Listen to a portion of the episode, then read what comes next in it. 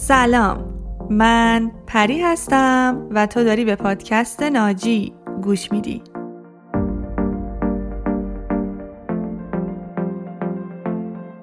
این اپیزود 26 م از پادکست ناجیه که داره در آبان ماه سال 1400 ضبط میشه. منبع این اپیزود تلفیقی از چند تا کتاب و مقاله معتبر هستش. اولین منبع کتاب The Art of Saying No یا همون هنر نگفتن نوشته دیمن زهاردیانز هستش. و همچنین کتاب دوم هم Renovating Your Life یا همون زندگی خود را دوباره بیافرینید نوشته جفری ینگ و همچنین آخرین مقالات معتبر درباره نگفتن و تایید طلبی.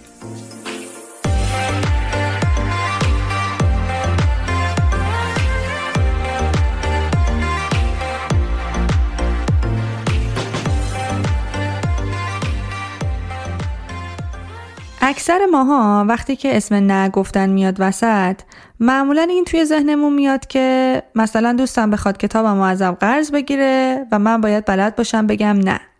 در حالی که نگفتن یک طیف بسیار وسیعی از رفتارها رو توی زندگی ما در بر می‌گیره. مثلا اینکه من چقدر در برابر حواس پرتی های زندگیم بلدم نه بگم. چقدر بلدم از حقوقم دفاع کنم. چقدری مهارت رو دارم که توی روابطم با دیگران حد و مرز بذارم؟ یعنی می‌خوام بهت بگم حتی جواب ندادن به یک سوال شخصی به نوعی نگفتن محسوب میشه. یعنی نه من به تو اجازه نمیدم به حریم من تجاوز کنی. نه من به تو اجازه نمیدم درباره زندگی خصوصی من سوالی بپرسی. نه من الان بهت اجازه نمیدم که حقوق من رو به عنوان یک مشتری پایمال کنی. و این حتی خودش توی محیط کار هم می‌تونه نشون بده. مثلا در رابطه با مدیرمون نگفتن به نوعی یعنی اینکه بتونم از حقم دفاع کنم. بتونم بگم نه من امروز نمی‌تونم اضافه تر براتون کار کنم. یا مثلا من برای اینکه دیگران رو از دست ندم و بقیه از دستم ناراحت نشن همش به درخواست های همه بله میگم. پس در نتیجه به خیلی از کارام نمی‌رسم نمی‌تونم به اولویت های زندگیم پایبند بمونم. همه اینها با چند تا موضوع مهم آمیخته است که اصلی ترینش مهارت نگفتن و مهرطلبی ماست. پس حتی اگه یکی از این نشونه هایی که گفتم رو داری این اپیزود ممکنه خیلی بتونه بهت کمک بکنه و این کلمه دو حرفی نه فقط یک نماده که اگه بازش کنیم صدها رفتار و کردار توش هست. توی این اپیزود صداهای ناشناس مهمان هم داریم از بین خود شما مخاطبین ناجی که داوطلب شدن تا تجربهشون رو با بقیه به اشتراک بذارن و صداشون توی اپیزود به صورت ناشناس پخش بشه. این اپیزود رو می‌خوام به سه بخش خیلی مهم تقسیم کنم. بخش اول تعریف مهرطلبی رو میگم و دربارش حرف می‌زنیم. چون اگر تو هم توی فرهنگ ایران و در یک خانواده و جامعه ایرانی بزرگ شدی به احتمال 75 درصد احتمالا دچار مهرطلبی هستی و توی بخش دوم هم درباره ریشه های مهرطلبی صحبت می‌کنیم اینکه چرا انقدر نگفتن برای ما سخته و با چه چیزهایی گره خورده و صداهای مهمان رو هم در بینش میشنویم و در بخش آخر اپیزود هم تکنیک هایی درباره نگفتن بهت میگم که از منابع معتبر استخراجشون کردم. خب اگه بخوام یه تعریف ساده از مهرطلبی بگم اول باید به این اشاره کنم که یکی دیگه از اسمهای مهرطلبی همون تایید طلبیه که احتمالا به گوشمون آشناتر میاد. توی کتاب مهرطلبی که توسط خانم هریت بریکر نوشته شده به یه مفهومی اشاره کرده به اسم The Disease to Please یعنی بیماری راضی کردن دیگران. حالا اینکه چرا بهش کلمه بیماری رو نسبت داده شاید یک کمی اقراق‌آمیز به نظر بیاد. ولی تصور کن وقتی که ما یه فردی رو می‌بینیم که از آزار و اذیت دیگران لذت می‌بره می‌دونیم که احتمالا این آدم دچار یه سری اختلالات و بیماری های روحیه که وقتی بقیه آدم ها رو اذیت می‌کنه حس خوبی بهش دست میده. ولی دقیقا برعکسش هم می‌تونه یک بیماری یا اختلال باشه. یعنی فردی که مدام تلاش می‌کنه که دیگران رو راضی و خوشحال بکنه. حاضر همیشه و توی هر لحظه از آرامش، وقت و نیازهای خودش و خانوادش بزنه تا بتونه بقیه رو خوشحال کنه. بله، این هم یک نوع بیماری می‌تونه باشه. بیماری راضی کردن دیگران. The disease to please. یعنی می‌خوام بهت بگم که هر چیزی زیادی از حدش خوب نیست و زمانی که هر کدوم از رفتارهای طبیعی ما آدم ها به حالت افراد و یا تفریط برسه و به خودمون یا دیگران آسیبی بزنه می‌تونه یک اختلال باشه. این مهرطلبی هم می‌تونه توی همه جنبه های زندگی به ما آسیب بزنه. کار، روابط عاطفی، ازدواج، فرزند پروری، ارتباط های بیزینسی و حالا بریم سراغ این که آدم های مهرطلب چه نشونه هایی دارن. بارزترین ویژگی افراد مهرطلب اینه که اصلا نمی‌تونن بگن نه. و یکی از سخت ترین کارهای دنیا براشون نگفتن به خواسته های دیگرانه. و اگر هم بگن نه به شدت بعدش احساس عذاب وجدان و گناه می‌کنن و حس می‌کنن که آدم خودخواهی بودن. این مسائل همه رو می‌دونم و خوبم رعایت می‌کنم ولی نمی‌تونم باز نه بگم. از طرفی هم خب یک برنامه نویس کامپیوتر هستم به کامپیوتر تسلط دارم همه ازم در مورد کامپیوتر در مورد مشکلات ریز و درشتشون سوال می‌کنم همه این جواب دادن ها وقت من می‌گیره. حتی امشب من دارم کاری رو انجام میدم که کار خودم عقب افتاده. اکثر موارد ترس از از دست دادن آدما رو دارم. یعنی حس می‌کنم که اگه از من نبشنون اونا رو از دست میدم. برعکسش بوده که به طرف نگفتم و بعدش خیلی احساس عذاب وجدان بدی بهم دسته که مثلا احساس کردم نه چرا به اون گفتم نه؟ مثلا می‌تونستم که این کار انجام بدم. احساس بدی بهم دست میده وقتی که میگم نه. دومین نشونش اینه که چون می‌خوان همه رو راضی نگه دارن و همه دوستشون داشته باشن معمولا از بحث و دعوا و اختلاف نظر خیلی میترسن و حراس دارن. یعنی طرف مدام توی ذهنش این جمله تکرار میشه که حالا بذار الان نظر واقعیمو نگم. نکنه بحث بشه. نکنه رابطمون به هم بخوره. نکنه اگه نظر مخالفمو بگم ازم ناراحت و دلخور بشه. حالا بیخیال اونقدر هم مهم نیست. الان سکوت می‌کنم. برای همینم همچین فردی خودش رو ابراز نمی‌کنه. دقیقا یعنی همون ستون شیشم عزت نفس. خیلی جاها خیلی از کارهایی رو انجام میده که خلاف میلشه و یا سکوتهای بیخودی می‌کنه لبخندهای بیجا می‌زنه. جاهایی که باید اعتراض کنه اعتراض نمی‌کنه که فقط دیگران رو راضی نگه داره و خیالش راحت باشه که مورد تایید بقیه هستش. حتی من مواردی رو دیدم که فرد فقط و فقط به خاطر راضی نگه داشتن پدر و مادر یا خانوادهش رفته با کسی ازدواج کرده که شاید واقعا دوستش نداشته یا رشته ای رو خونده که اصلا ازش لذتی نمی‌بره. سومین نشونه یک فرد مهرطلب اینه که هیچ حد و مرزی توی روابطش با دیگران نداره. یعنی هر کس خیلی راحت هر سوال شخصی رو ازش می‌پرسه و اونم برای حفظ رابطش جواب میده. و یا اگر کسی به حقوق انسانیش توهین بکنه معمولا اعتراض نمی‌کنه و هیچ جوابی نمیده. چون می‌خواد که همه دوستش داشته باشن و هیچ کس ازش دلخور نشه. چهارمین نشونش سرویس دادن زیاد از حد به دیگرانه. یا اصطلاحا همون باج دادن. یعنی فرد فقط در حال برآورده کردن خواسته ها و نیازهای دیگرانه برای اینکه روابطش رو حفظ کنه. و خودشو انگار موظف می‌دونه که برای اطرافیانش یه کارهایی رو انجام بده. و معمولا هم توی ذهن خودش حس می‌کنه که چقدر آدم فداکاریه که همیشه پا می‌ذاره روی نیازها و اولویتهای خودش و اگه خودش رو هم توی اولویت قرار بده احساس گناه و عذاب وجدان می‌کنه. ولی خب تو زندگی این افراد که ریز بشیم می‌بینیم که اصلا حالشون خوب نیست.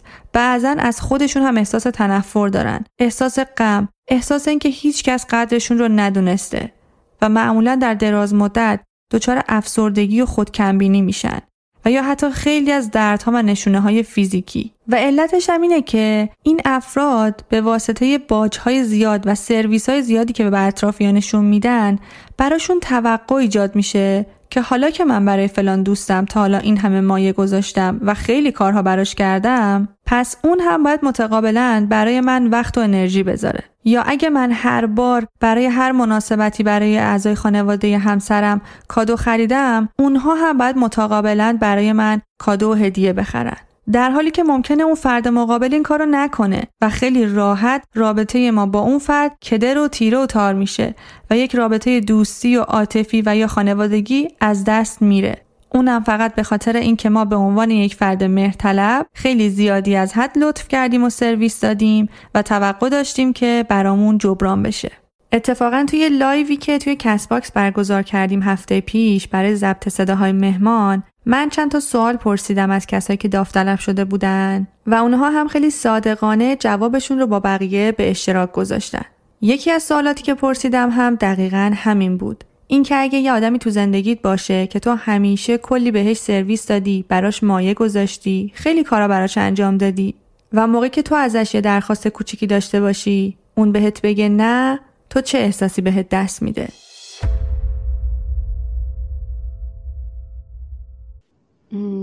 احساس می‌کنم که ترد شدم و دوست ندارم اینکه نبشنوم.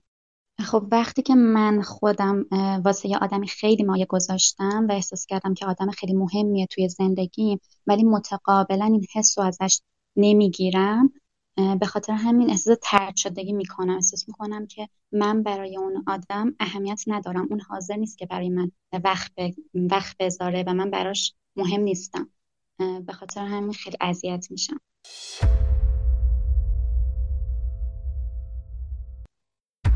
حالا این وسط ممکنه بعضیا فکر کنن که پس تکلیف مهربون بودن چی میشه؟ یعنی آدم مهربونی نباشیم، خودخواه باشیم. ولی بذار یه نکته مهم بهت بگم. مهربون بودن با مهرطلبی فرق داره. مهربانی یعنی اینکه در عین اینکه من تعادل بین زندگی خودم، خواسته ها و نیازهامو برقرار می‌کنم، اگر هم کمکی از دستم بر بیاد برای اطرافیان انجام میدم. ولی نه اینکه مثلا پایان نامه دانشگاه باید فردا تحویل بدم یا یه مصاحبه کاری مهم دارم. بعد ساعت یک نصف شب دوستم به هم زنگ می‌زنه و می‌خواد با هم درد و دل کنه چون بازم شکست عشقی خورده. و می‌خواد مثل همیشه من دلداریش بدم و کلی حرف بزنیم. در حالی که من واقعا کلی کار دارم و باید شب زود بخوابم. پس اینجا دیگه من اگه جواب تلفنش رو بدم و دو ساعت باش حرف بزنم اسمش مهربونی نیست. میشه همون مهرطلبی که چون میترسم رابطم رو با دوستم از دست بدم پس بی خیال پایان نامه یا مصاحبه کاری. فقط اولویت اینه که دوستم از دستم ناراحت نشه. که در نهایت هم اگه فرداش کارای خودم خوب پیش نره قطعا هم از خودم عصبانی خواهم بود و هم از دوستم. پس اصلا رابطه سالمی رو نساختم. بلکه خودم رو همین وسط تخریب کردم با یک سری توقعات بیجا.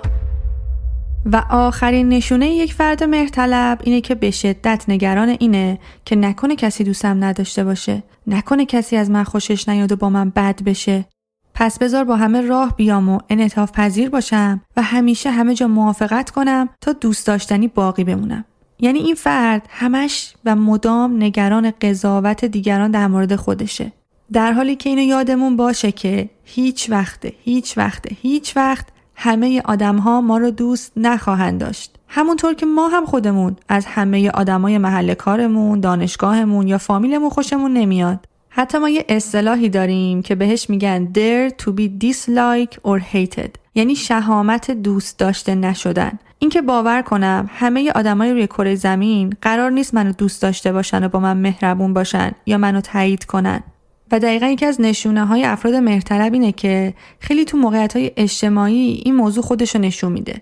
اینکه مثلا اگه برن توی مهمونی و یه نفری عمدن یا سهون جواب سلامشون رو نده یا تحویلشون نگیره کلی به هم میریزن قصه می‌خورن هرس می‌خورن و حس می‌کنن که دیگه کلا دوست داشتنی نیستن و ترس وجودشون رو می‌گیره. یا حتی گاهی فکر می‌کنن که نکنه اون آدم از دست من ناراحته و باید برم از دلش در بیارم. در حالی که من اصلا شاید اون آدم رو سال یک بار هم نبینم و اصلا آدم مهمی توی زندگیم نباشه. و ما باید اینو یاد بگیریم که قرار نیست توی زندگیمون رضایت همه رو جلب کنیم و همه عاشق ما باشن. مثلا همین خود من. خب خیلی از شماها همیشه به من لطف دارید و هر روز کلی پیام های محبت آمیز برام میفرستید. ولی حقیقت اینه که یه عده هم قطعا هستن که اصلا از من خوششون نمیاد و به هر دلیلی نمی‌خوان تا سر به تن من باشه. و من هم نمی‌تونم کاری براش بکنم. من فقط می‌تونم زندگی خودم رو بکنم و توی هر لحظه کاری که به نظرم خوب و درست میاد و می‌تونه به مخاطبینم کمک بکنه رو انجام بدم. دقیقا مثل انتشار همین اپیزود چون احساس کردم که می‌تونه کمک زیادی به جامعهمون بکنه و خلاصه این کتاب هایی که میگم آگاهی افراد رو بالا ببره. و حالا ممکنه در بین این همه کامنت های حمایت کننده شما یه نفرم بیاد کامنت بذاره که چقدر محتوای بدی بود صداتون هم خیلی مزخرف بود. چون همونطور که گفتم ممکنه افرادی باشن که اصلا من و پادکست ناجی رو دوست نداشته باشن و این کاملا طبیعیه. و من چون سالهاست که روی عزت نفسم کار کردم این موضوع دیگه منو آزار نمیده. ولی افراد مهرطلب به شدت از این موضوع نگران میشن و واکنش های متفاوتی از خودشون نشون میدن. مثلا اگر یه انتقادی ازشون بشه یا فقط ذره احساس کنن که تایید نشدن یا دوست داشته نمیشن بدتر با اون شخص دعوا می‌کنن گارد می‌گیرن لجبازی می‌کنن یا حتی ممکنه هر کاری بکنن تا بتونن مهر و محبت اون طرف مقابل رو جلب کنن و تاییدش رو بگیرن. در حالی که ما اگه عزت نفس خوبی داشته باشیم می‌دونیم که در هر شرایطی خواستنی و دوست داشتنی هستیم و تعدادی آدم همیشه هستن که ما رو دوست دارن و ما به عنوان یک انسان ارزشمند هستیم. و همینجا لازم اینو بگم که یکی از ریشه های مهم مهرطلبی عزت نفس پایین هستش اینکه عمیقا توی وجودمون احساس کنیم که خوب و کافی نیستیم و باید کلی تلاش کنیم تا بقیه ما رو دوست داشته باشن و آدم خوبی به نظر بیایم و به طور کلی مفاهیم این اپیزود به شدت با موضوع عزت نفس آمیخته است و پیشنهاد می‌کنم در این راستا حتما بعدش اپیزود چهار درباره عزت نفس رو هم بشنوید. خب الان می‌خوام برم سراغ این که اصلا چه اتفاقی میفته که این مهرطلبی توی ما شکل می‌گیره. ولی قبل از اینکه بخوام بررسیش کنم بریم با هم یه موزیک بشنویم تا حال هوامون عوض بشه و مغزمون یه استراحتی بکنه. Fly me to the moon. Let me play among the stars. Let me see what spring is like on Jupiter and Mars In other words Hold my hand. Oh, in other words, baby, kiss me. Yeah, fill my heart with song. Let me sing forevermore. You are all I long for, all I worship and adore. Oh, in other words, yeah. حالا اگه بخوایم بررسی کنیم که اصلا چی میشه که یه فرد دچار مهرطلبی میشه باید به این اشاره کنم که محیطی که ما توش بزرگ میشیم قطعا خیلی مهمه نه تنها فقط والدین و مراقبین ما بلکه حتی جامعه و فرهنگی که توش بزرگ میشیم. طبق مطالعات جامعه شناسی ما دو مدل فرهنگ کلی توی جهان داریم. فرهنگ جمعگرا و فرهنگ فردگرا. توی فرهنگ هایی که فردگرا هستن احساسات شخصی افراد خیلی حائز اهمیته. یعنی یک آدم فارغ از اینکه به یه سری از گروه ها تعلق داره مثل مدرسه، خانواده یا گروه دوستاش نیازها و خواسته های خودش مقدمه بر نیازهای گروهی که بهش تعلق داره حتی اگر اون گروه خانوادهش باشه آدم هایی که توی جوامع فردگرا بزرگ میشن معمولا خودمختاری بیشتری دارن مستقل ترن راحت تر تصمیم می‌گیرن و همیشه از بچگی این آزادی عمل رو داشتن که واسه خودشون تصمیم بگیرن و اون چیزی که حس می‌کنن درسته رو انجام بدن. حتی اگر مقایر با تصمیم ها و ارزش های اون گروهی باشه که بهش تعلق دارن. و حالا در مقابلش توی فرهنگ جمعگرا ارزش ها و اهداف گروه مهمتر از احساسات و نیازهای خود شخصه. یعنی انگار کلمه ما اولویت داره به کلمه من. افرادی که توی این مدل فرهنگ بزرگ میشن اصولا نیازها و احساسات خودشون رو اولویت قرار نمیدن. چون همیشه نیازها و ارزشهای گروه مهمتره. حالا اون گروه می‌تونه خانواده باشه مدرسه باشه حتی جمع همکارا باشه و اصلا یه جورایی نیازهای فردی آدمها بعد از مدتی کاملا نادیده گرفته میشه و توی ارزشهای جامعه حل میشه. و احتمالا تا الان حد زدی که کشور ما ایران جز کدوم دسته از این فرهنگ هستش. بله ایران و تقریبا اکثر کشورهای خاور میانه و شرق جمعگرا هستند. مثل چین، هند، پاکستان، افغانستان و خیلی از کشورهای دیگه. که خب توی این زمینه یک آقای روانشناس هلندی به اسم هافستد اومده کشورهای مختلف دنیا رو بر اساس همین فرهنگ جمعگرا و فردگرا امتیاز بندی کرده و از یک تا صد بهشون نمره داده. و خب اگه این موضوع واست جالبه و دلت می‌خواد که خیلی بیشتر دربارش بدونی بهت پیشنهاد می‌کنم که کلمه Hofstede culture dimensions رو توی گوگل بزنی و می‌تونی بیشتر دربارش بخونی و متوجه بشی که هر کدوم از کشورهای دنیا توی چه رتبه ای از نظر فردگرایی و جمعگرایی قرار دارن. و طبق اون منابعی که من مطالعه کردم ایران با امتیاز 41 به عنوان یک فرهنگ جمعگرا شناخته میشه. یعنی توی ایران اون روابط و نیازهای گروه خیلی ارزشمندتر هستن تا خود یک فرد. و در بین کشورهای به شدت فردگرا هم می‌تونیم به آمریکا و استرالیا و انگلیس اشاره کنیم که امتیاز همشون بالای 90 هستش. حالا اگه بخوام خیلی قلم به سلم به حرف نزنم و یه مثال خیلی ملموس برات بزنم در خصوص فرهنگ جمعگرا مثل ایران که می‌دونم خیلی هامون تجربهش کردیم اینکه جامعه، مدرسه و خانوادهمون به همون القا کردن که تو باید مهندس بشی. حتما باید دکتر بشی. در حالی که تو شاید یک نوازنده خوب می شدی، شاید یک نویسنده خوب بودی، شاید اصلا استعداد توی نقاشی بوده و یا حتی علاقه و استعداد جای دیگه بوده که هیچ وقت کشف نشده و ما حتی اجازه نداشتیم بهش فکر کنیم و خودمون برای زندگیمون تصمیم بگیریم و بفهمیم که واقعا چی دوست داریم. چون از طرف تمام گروه هایی که بهش تعلق داشتیم و در کل از طرف جامعهمون به همون القا شده که دکتر و مهندس شدن یک ارزشه و ما حتما باید به اون سمت حرکت کنیم. و خب این موجب شده که خیلیامون بریم رشته هایی رو بخونیم که شاید واقعا بهش علاقه ای نداشتیم. و این موضوع تا سرحد اینم پیش رفته که حتی گاهی بعد از سالها دیگه فراموش کردیم که چی دوست داشتیم به چه کاری علاقه داریم. کار کردن و درس خوندن توی چه رشته خوشحالمون می‌کنه؟ و بدون اقراق تقریبا از هر ده نفر مراجعی که من کوچشون می‌کنم شیش تاشون درگیر این مسئله هستن. سردرگمی در مسیر شغلی و تحصیلی. ناراضیان و حتی به مسیری که توش هستن اطمینان ندارن. اونم به خاطر اینکه یک عمر به خواسته ها، ارزش ها و احساسات خودشون توجهی نکردن. و الان توی سی سالگی، چهل سالگی و حتی پنجاه سالگی نمی‌دونن که از زندگی چی می‌خوان و اون چه کاریه که واقعا خوشحالشون می‌کنه. یا حتی خیلی از مادران دلسوز و فداکار سرزمینمون اونقدری خودشون رو وقف بچه ها و نوه ها عروس و داماداشون کردن که دیگه هیچ چیزی از هویت فردی خودشون زندگی علاقمندی و اولویت هاشون باقی نمونده. و دقیقا یکی دیگه از نشونه های فرهنگ جمعگرا اینه که هرچی بیشتر فداکار و مهربون و بخشنده باشی بیشتر مورد قبول جامعه هستی. و اگر ذره قرار باشه که به نیازهای خودت توجه کنی و احساساتت رو توی اولویت بذاری بهت برچسب خودخواه بودن رو می‌زنن. اگر من نه بگم خودم رو اولویت قرار بدم آدم خودخواهی هستم. مثلا فکر کنم که نه ممکنه که دیگران منو ترک کنن یا مثلا دیگه منو دوست نداشته باشن. و کلا آدم احساسی هم هستم. اگه به یکی بگم نه از دستم مثلا بر بیاد که من برمیگردم ناراحت میشم. یه جوری انگار مثلا بهم عذاب وجدان می‌گیره. مثلا میگم بابا تو کمک تو بکن حالا می‌خواد هر کاری بکنه بکنه. که این موضوع خیلی تلخه. و حتی این مفهوم رو کاملا میشه توی موضوع نگفتن هم به طور واضح دید.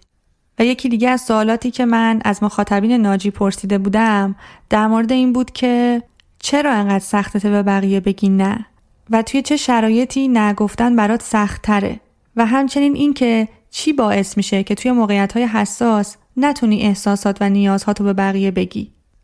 یه وقتایی تو رو درواسی سختمه. مثلا یک کار خیلی مهمی باشه. از دست من برمیاد ولی به دلایل محافظ کارانه نمی‌خوام انجام بدم. میگم نه اونجا خیلی سختمه. نمی‌دونم احساس می‌کنم اگه بگم نه یه فاجعه الان به وجود میاد یا اون دیگه از من قطع امید می‌کنه. بیشتر توی شغلم برام سخته چون احساس می‌کنم ارتباط مستقیم با تواناییام داره. ولی می‌دونم که حالا خیلی اما نمی‌تونم نبگم. انگار می‌خوام بین همکارام آدم خوبی باشم. اگر بگم نه احساس می‌کنم این دیگه من ناراحت شد. شاید بره مثلا پیش دوستای دیگه هم بگه که وهب مثلا کمک نکرد من واقعا این خیلی برام پیش اومده که معمولا هم توی دعوت به مهمونی های دوستانه مثلا. دعوت هم کردن بعد من تو معذوریت واقعا قرار گرفتم که چون جمع دوستان هست و اینا چون حتی الان باهاشون بودم پس باید برم دیگه. احساسی داشتم که دوست نداشتم دیگه تو اون جمع باشم.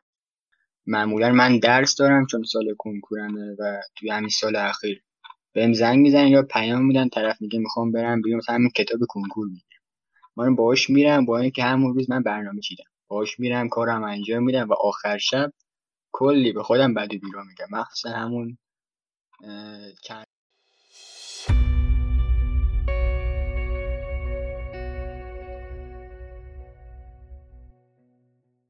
همونطور که توی صداهای مهمان هم شنیدی ما گاهی به جای اینکه به نیازهای خودمون و اتفاقی که تو زندگیمون در حال جریان اهمیت بدیم به جاش سعی می‌کنیم که نیازهای یک فرد دیگر رو برطرف کنیم. که دختر خوبی باشیم مرد فداکاری باشیم کارمند نمونه ای باشیم بچه حرف گوش کنی باشیم دوست مهربونی باشیم. چون توی کودکی هم دقیقا همینجوری با ما برخورد شده.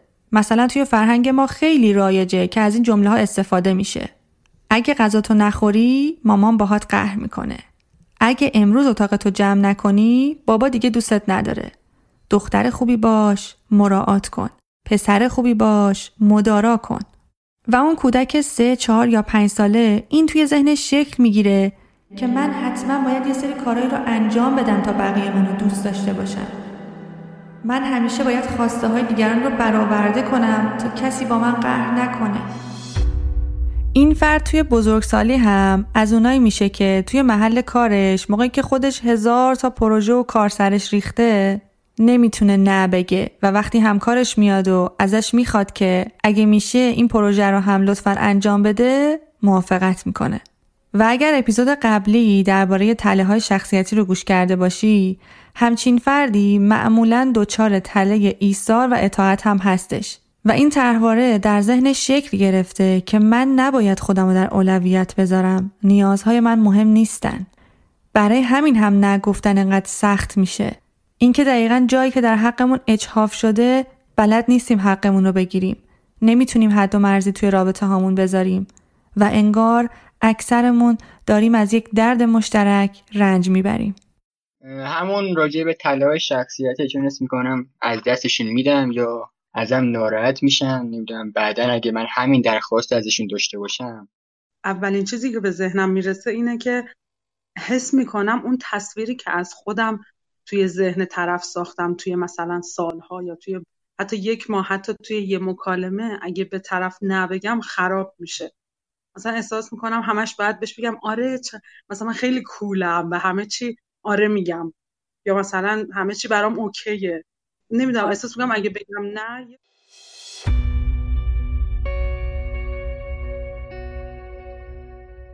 و همینجا واقعا تشکر کنم از کسایی که توی هفته گذشته توی live کست باکس اومدن و حضور داشتن و داوطلب شدن تا صدای مهمان این اپیزود باشن و تجربهشون رو صادقانه با بقیه به اشتراک بذارن. و من واقعا شهامتشون رو تحسین می‌کنم چون هیچ کدوم از ما آدم های کاملی نیستیم و هممون نقاط ضعفی داریم. پس اگه بخوایم یه خلاصه ای بکنیم تا به اینجا اگر تو والدینی داشتی که توی کودکی و نوجوانی خیلی بهت حق انتخاب نمی‌دادن خیلی به نظراتت اهمیت داده نمی‌شده و اگه نظرت با جمع مخالف بوده ترد می شدی احتمالا تو هم ممکنه دچار مهرطلبی شده باشی. یا مثلا اگر مراقبین و والدینت خودشون افراد مهرطلبی بودن که خب اکثر افراد متولد شده توی دهه 20 تا 60 شمسی به شدت مهرطلب بودن و حتی همین تعارف های افراطی اینکه همش نگران بودن که نکنه کسی ازشون ناراحت بشه اینکه حاضر بودن بچهشون رو قربانی کنن ولی آبروشون جلوی در و همسایه حفظ بشه و قضاوت بقیه به شدت براشون مهم بوده. حتی اصلا همین جمله معروف که مردم چی میگن؟ آبرومون میره. دقیقا نماد واضحی از یک فرهنگ جمعگراست. یعنی انگار اصلا مهم نیست که حس من چیه شرایط زندگیم چیه اولویت من چیه. فقط مهم اینه که مردم چی میگن. و من باید فردی باشم که با ارزش های جامعه پیش برم. حتی اگر خودم توی اون مسیر داغون بشم و از بین برم. و این خیلی تلخه. چون به خودمون میایم و می‌فهمیم که فقط یک عمر کنار اومدیم. یک عمر به حقوقمون احترام نذاشتن و ما هیچی نگفتیم. به توهین کردن و ما برای جلب رضایت سکوت کردیم. تازه باج هم دادیم. یک عمر مسئولیت کارهایی رو قبول کردیم که شاید اصلا وظیفه ما نبوده. یک عمر حتی نتونستیم اولویت های زندگیمون رو مشخص کنیم. هیچ وقت خودمون تصمیم نگرفتیم و همش تلاش کردیم خودخواه نباشیم. حتی توی موقعیت هایی که واقعا حق با ما بوده تازه عذرخواهی هم کردیم که نکنه دلخوری پیش بیاد. درست مثل زمانی که شاید بارها و بارها رفتیم توی مغازه که یه قاب گوشی یا یه لباسی بخریم و فروشنده کلی از محصولاتش رو آورده بهمون به نشون داده و ما از هیچ کدوم خوشمون نیامده و خیلی هامون به خاطر آموزه های اشتباه فرهنگی و خانوادگی خودمون رو موظف دونستیم که حتما یه چیزی بخریم. اتفاقا دقیقا یکی از سوالاتی بود که توی لایو از مخاطبین ناجی پرسیدم و اکثرا هم جواب مشابهی داشتن. من واقعا با این مسئله خیلی مشکل دارم چون اصولا خجالت می‌کشم. میگم که مغازه‌دار زحمت کشیده. مثلا این همه شال حالا یا روسری رو برای من باز کرده ولی من هیچ کدوم انتخاب نکردم. یه جورایی احساس گناه و عذاب وجدان دارم. من معمولا بالاخره خریده رو می‌کنم و بعدش حالا احساس گناه بعدی اینه که مریم تو چرا اینو خریدی؟ اینو مثلا دوستش نداشتی. خب حالا این همه از نقاط ضعفمون گفتیم. حالا بریم یاد بگیریم که چطور می‌تونیم این مهرطلبی رو کمترش کنیم. و یادت باشه که مهم نیست در گذشته چه اتفاقاتی برات افتاده یا چه آموزه های دیدی و تو چه فرهنگی بودی. مهم اینه که امروز به عنوان یک فرد بالغ حق انتخاب داری و می‌تونی از همین امروز تصمیم بگیری که رفتارهای متفاوتی انجام بدی. اولین نکته اینه که از همین نگفتن شروع کنی. چون آروم آروم بهت کمک می‌کنه عزت نفست افزایش پیدا کنه و مرتلبی کم بشه. و الان می‌خوام بهت چند تا تکنیک بگم که راحت تر بتونی نبگی.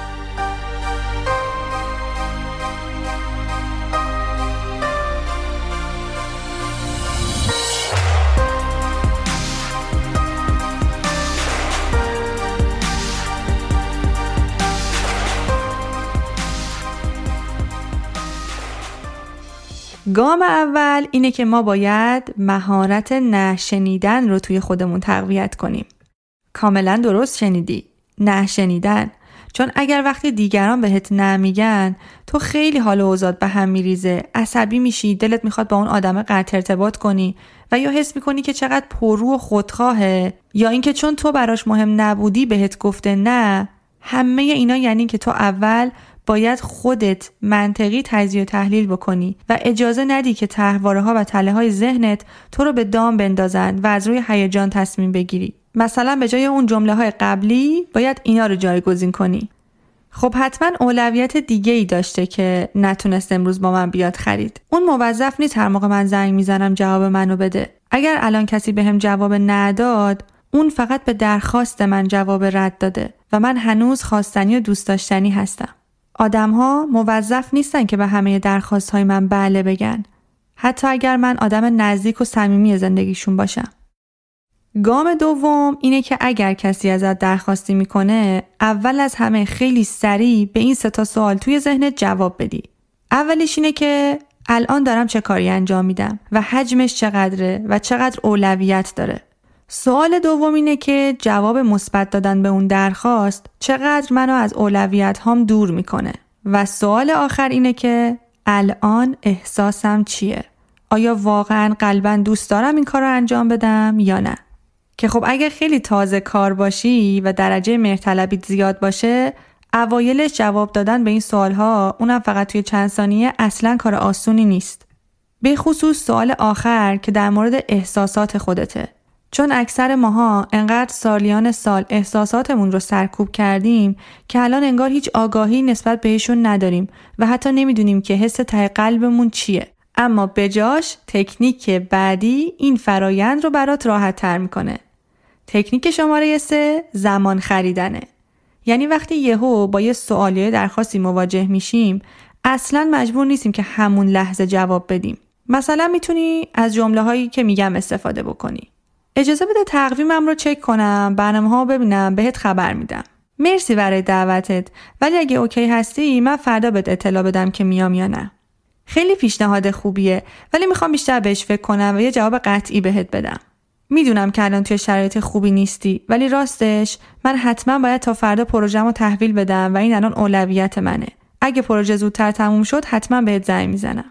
و در واقع با این جمله ها بدون اینکه اون لحظه جواب خاصی به طرف بدی بله یا نه گفتن رو موکول می‌کنی به زمان دیگه ای و اون موقع فرصت داری که دربارش خیلی بیشتر فکر کنی. اینکه احساست واقعا بهت چی میگه. و اینکه آیا این چیزی که ازم درخواست شده در راستای اهداف و ارزش هم هست یا نه. و همونطور که گفتم نگفتن همیشه نباید به درخواست افراد باشه. گاهی حتی نگفتن به یه سری از حواس پرتی ها موجب میشه که ما بتونیم قوی و با سرعت بیشتری به سمت اهدافمون حرکت کنیم. یعنی همون اصلگرایی یا اسنشالیزم که ایشالا توی اپیزود آینده مفصل دربارش صحبت می‌کنیم. که گاهی حتی بله گفتن می‌تونه به تماشای یه کلیپ توی واتساپ باشه که دوستمون واسمون فرستاده و می‌تونه ما رو از اهدافمون دور کنه و هی مدام می‌بینیم که به کارهامون نمی‌رسیم چون مثل یک شاخه سبک که به هیچ جایی وصل نیست با مسیر باد این طرف و اون طرف میریم. خب بریم سراغ تکنیک شماره چهار.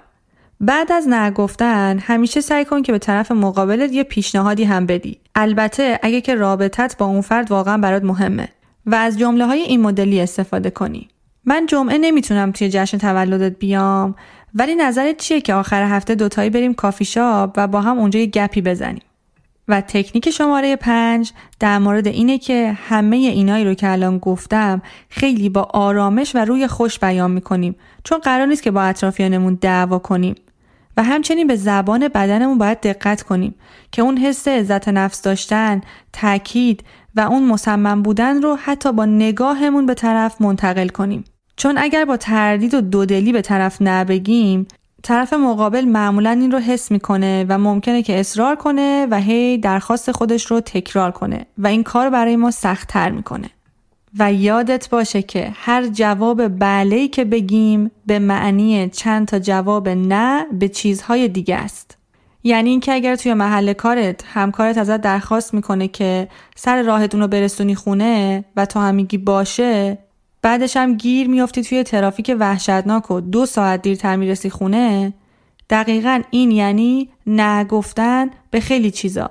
به time استراحتت به وقت گذروندن در کنار خانواده به اینکه کتاب بخونی ورزش کنی و توی اون time هر کاری که دلت می‌خواسته رو انجام بدی. و یکی از سوالات پرتکرار که همیشه توی کارگاه ها بچه ها ازم می‌پرسن اینه که خب پری با عذاب وجدان بعد از نه گفتن چی کار کنم؟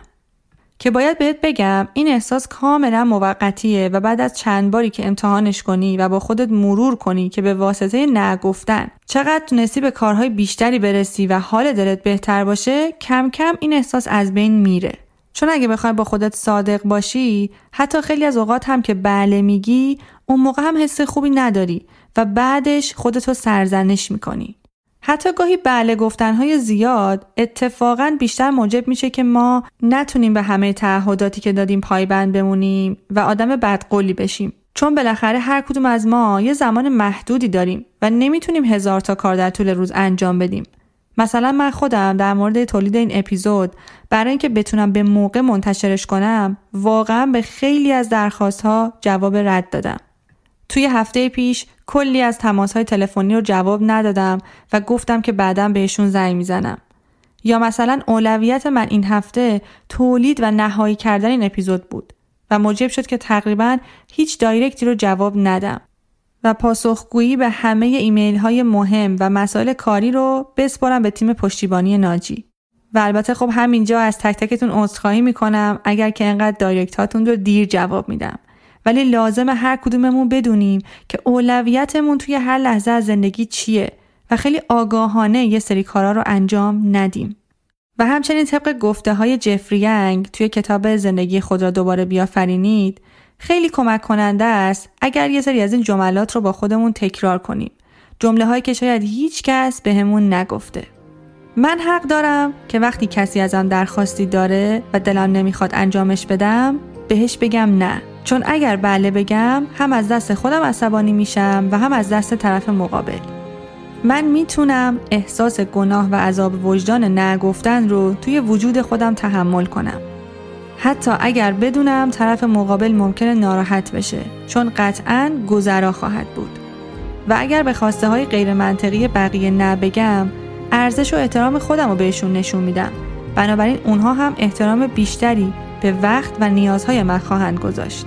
و واقعا به توصیه می‌کنم که این جمله ها رو هر روز و هر شب با خودت گاهی تکرار بکنی چون موجب میشه که سطح آگاهیت رو بالا ببره و نگفتن رو برات راحت تر بکنه. و لازم می‌دونم که اینو همینجا بهت یادآوری کنم که موضوع مهرطلبی واقعا گسترده و پیچیده است. و همچنین درباره نگفتن و مرزگذاری توی روابط واقعا میشه ساعتها صحبت کرد. و یک عالمه هم کتاب و مقاله دربارهشون وجود داره ولی یادت باشه که همهشون نیاز به تمرین عملی داره و فقط شنیدن مواردی مشابه این اپیزود کافی نیست. مثلا من با شاگردای کارگاه های عزت نفس و مهارت نگفتن همین موارد و کلی چیزای دیگر رو به صورت عملی با هم دیگه کار می‌کنیم و تکنیک های برای اینکه اصلا چطور می‌تونیم توی روابطمون حد و مرز بذاریم. پس یادت باشه که حتما گام عملی هم برای این موضوع ها برداری تا این تکنیک هایی که بهت گفتم ملکه ذهنت بشه. راستی همونطوری که می‌دونی من چند ماهی هستش که دارم پادکست های فارسی دیگر رو تو زمینه های کاملا مختلف بهت معرفی می‌کنم که اگر از موضوعش خوشت اومد بری و دنبالشون کنی و همچنین کمک می‌کنیم که پادکست فارسی هم بیشتر پروموت بشه یکی از پادکست های باحالی که اتفاقا طرفدار هم زیاد داره اسمش هست رادیو کشورگرافی.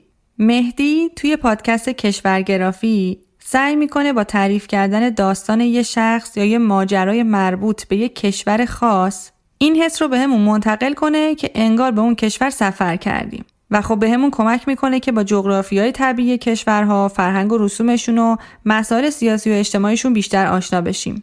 که می‌تونه به جهان بینی ما کمک کنه. به ویژه که این روزا با این اوضاع کرونا و های بالا شاید نتونیم سفر کنیم و شنیدن پادکست کشورگرافی با اون لحن خودمونی، تنزگونه و موزیکالی که داره می‌تونه حال و هوامون رو عوض کنه. از هر جایی که پادکست گوش میدی اگه به فارسی search کنی رادیو کشورگرافی می‌تونی پیداشون کنی. منم لینک کست باکس و سایتشون رو برات می‌ذارم توی توضیحات اپیزود که راحت تر پیداشون کنی. و ممنون از همه حمایتاتون برای من و پادکست ناجی. و اینو می‌خوام با افتخار اعلام کنم که همین الان که دارم این اپیزود رو ضبط می‌کنم پادکست ناجی جزو سی پادکست برتر فارسی توی اپلیکیشن کست باکس هستش و من اینو مدیون حمایت های شما. و از ته قلبم خوشحالم که اپیزودها براتون تأثیر گذاره و بهتون کمک می‌کنه. و مثل همیشه منتظر نظرت درباره این اپیزود هم هستم. چون واقعا من و تیم ناجی خیلی برای تولیدش تحت فشار بودیم. و این بار می‌خوام ازت خواهش کنم که این اپیزود رو برای هر کسی که می‌دونی از مرتلبی رنج می‌بره بفرستی. چون این موضوع داره مردم رو واقعا رنج میده و آگاهی هم دربارهش خیلی کمه. و با بازنشر و دست به دست کردن این مدل محتواها موجب میشیم که همگی در کنار هم جامعه آگاهتر، خوشحالتر و فردگراتری داشته باشیم. امیدوارم از طریق پادکست ناجی بتونی ناجی زندگی خودت باشی. تا درودی دیگر بدرود.